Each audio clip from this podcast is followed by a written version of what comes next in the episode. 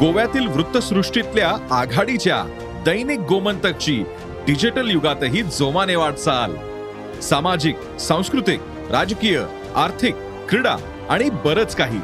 या सर्वच क्षेत्रातल्या महत्त्वाच्या घडामोडी थेट तुमच्यापर्यंत.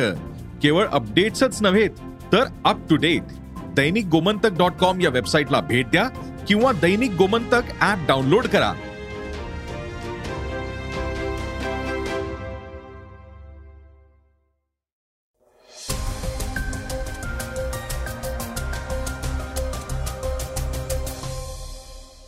नमस्कार मी सुधीर इंगळगी. सकाळच्या पॉडकास्टमध्ये आपलं स्वागत आहे.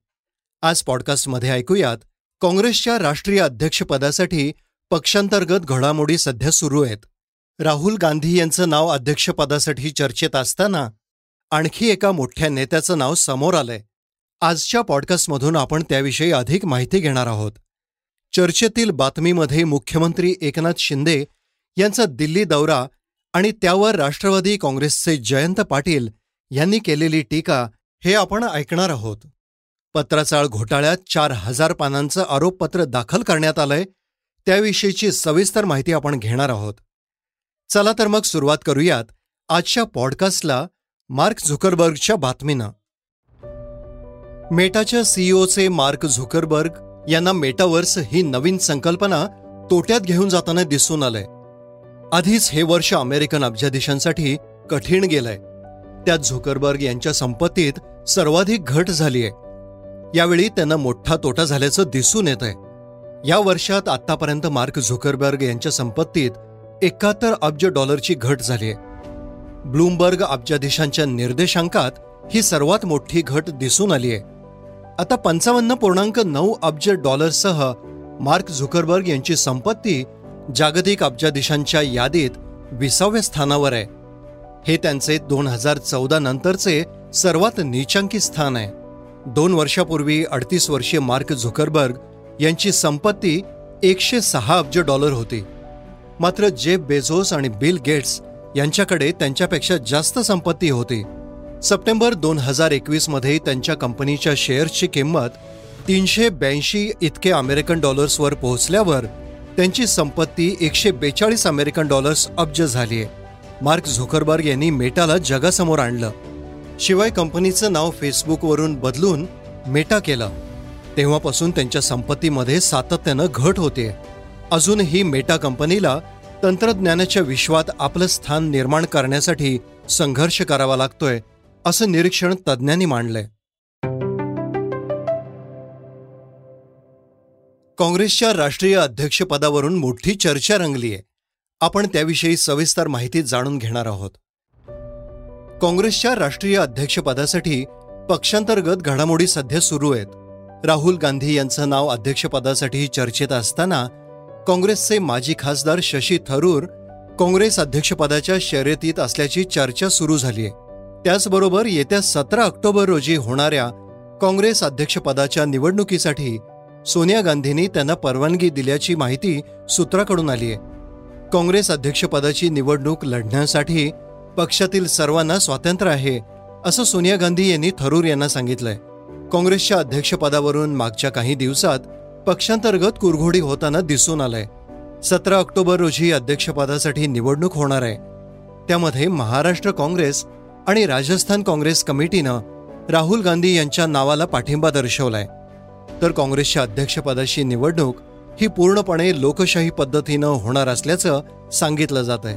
त्यामुळं पक्षातील कोणताही पदाधिकारी अध्यक्षपदाची निवडणूक लढण्यास पात्र असल्याचं पक्षश्रेष्ठींकडून सांगण्यात आलंय. ही निवडणूक स्वतंत्र आहे. ज्याला निवडणूक लढवायची आहे तो ती लढवू शकतो.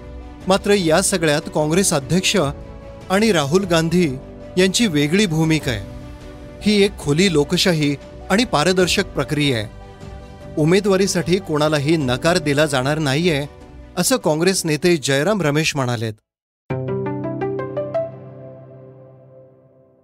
पत्राचाळ घोटाळ्याशी संबंधित बातमी आता आपण ऐकणार आहोत. पत्राचाळ घोटाळा प्रकरणी ईडीनं चार हजार पानी आरोपपत्र दाखल केलंय. यामध्ये शिवसेनेचे नेते संजय राऊत यांना दोषी ठरवण्यात आलंय. पण यामध्ये आता एक नवीन ट्विस्ट आलंय. ईडीच्या आरोपपत्रात एका माजी मुख्यमंत्र्याच्या नावाचा उल्लेख करण्यात आलाय. यामुळं खळबळ उडालीय. ईडीनं आपल्या आरोपपत्रातून दोन महत्त्वाच्या गोष्टी मांडल्यात. यामध्ये दोन हजार सहा दोन हजार सात या कालावधीत तत्कालीन केंद्रीय कृषी मंत्री आणि माजी मुख्यमंत्र्यांमध्ये बैठक पार पडली होती. या बैठकीनंतरच गुरु आशिष कन्स्ट्रक्शन प्रायव्हेट लिमिटेड कंपनीच्या माध्यमातून राकेश वाधवान यांच्याकडे पत्राचाळीच्या विकसनाचं काम देण्यात आलं होतं. पण हे माजी मुख्यमंत्री कोण होते याच्या नावाचा उल्लेख ईडीनं आरोपपत्रात केलेला नाहीये. या घोटाळ्यात एक हजार चौतीस कोटी रुपयांचा घोटाळा झाल्याचं ईडीनं चार्जशीटमध्ये म्हटलंय. दरम्यान पत्राचाळ प्रकरणातील घडामोडींची माहिती संजय राऊत यांना होती. तसेच या घोटाळ्यातील सूत्रधार हे संजय राऊतच आहेत असं ईडीनं आरोपपत्रात म्हटलंय. या घोटाळ्यामध्ये राकेश वाधवान सारंग वाधवान आणि प्रवीण राऊत यांच्यामध्ये आर्थिक व्यवहार झाल्याचं म्हटलंय.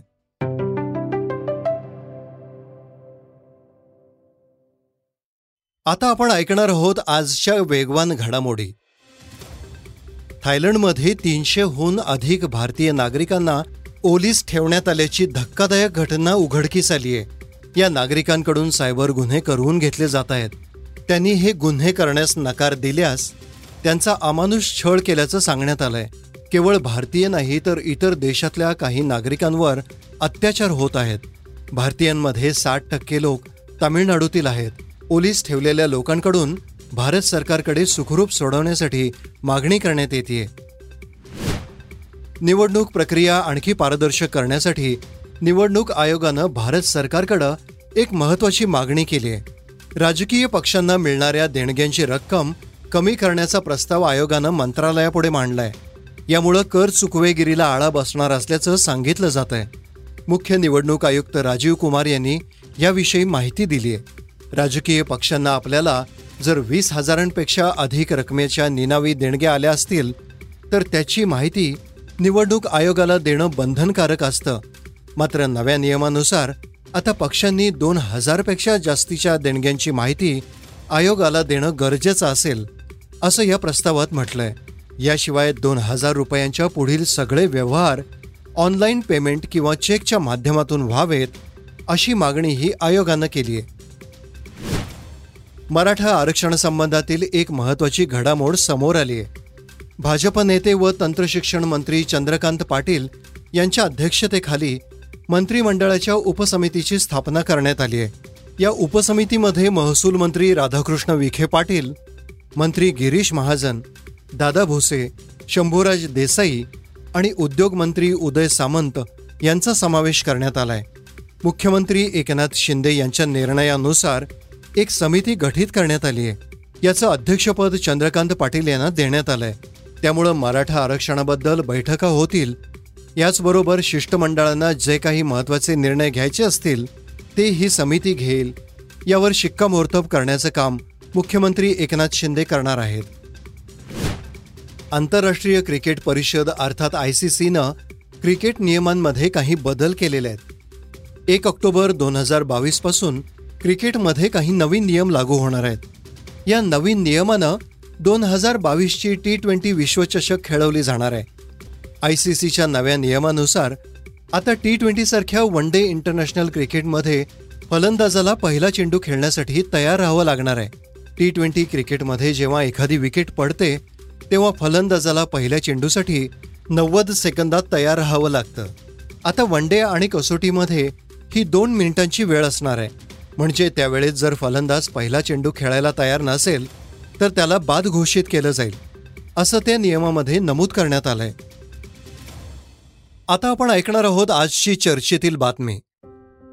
मुख्यमंत्री एकनाथ शिंदे यांच्या दिल्ली दौऱ्याची सध्या चर्चा सुरू आहे.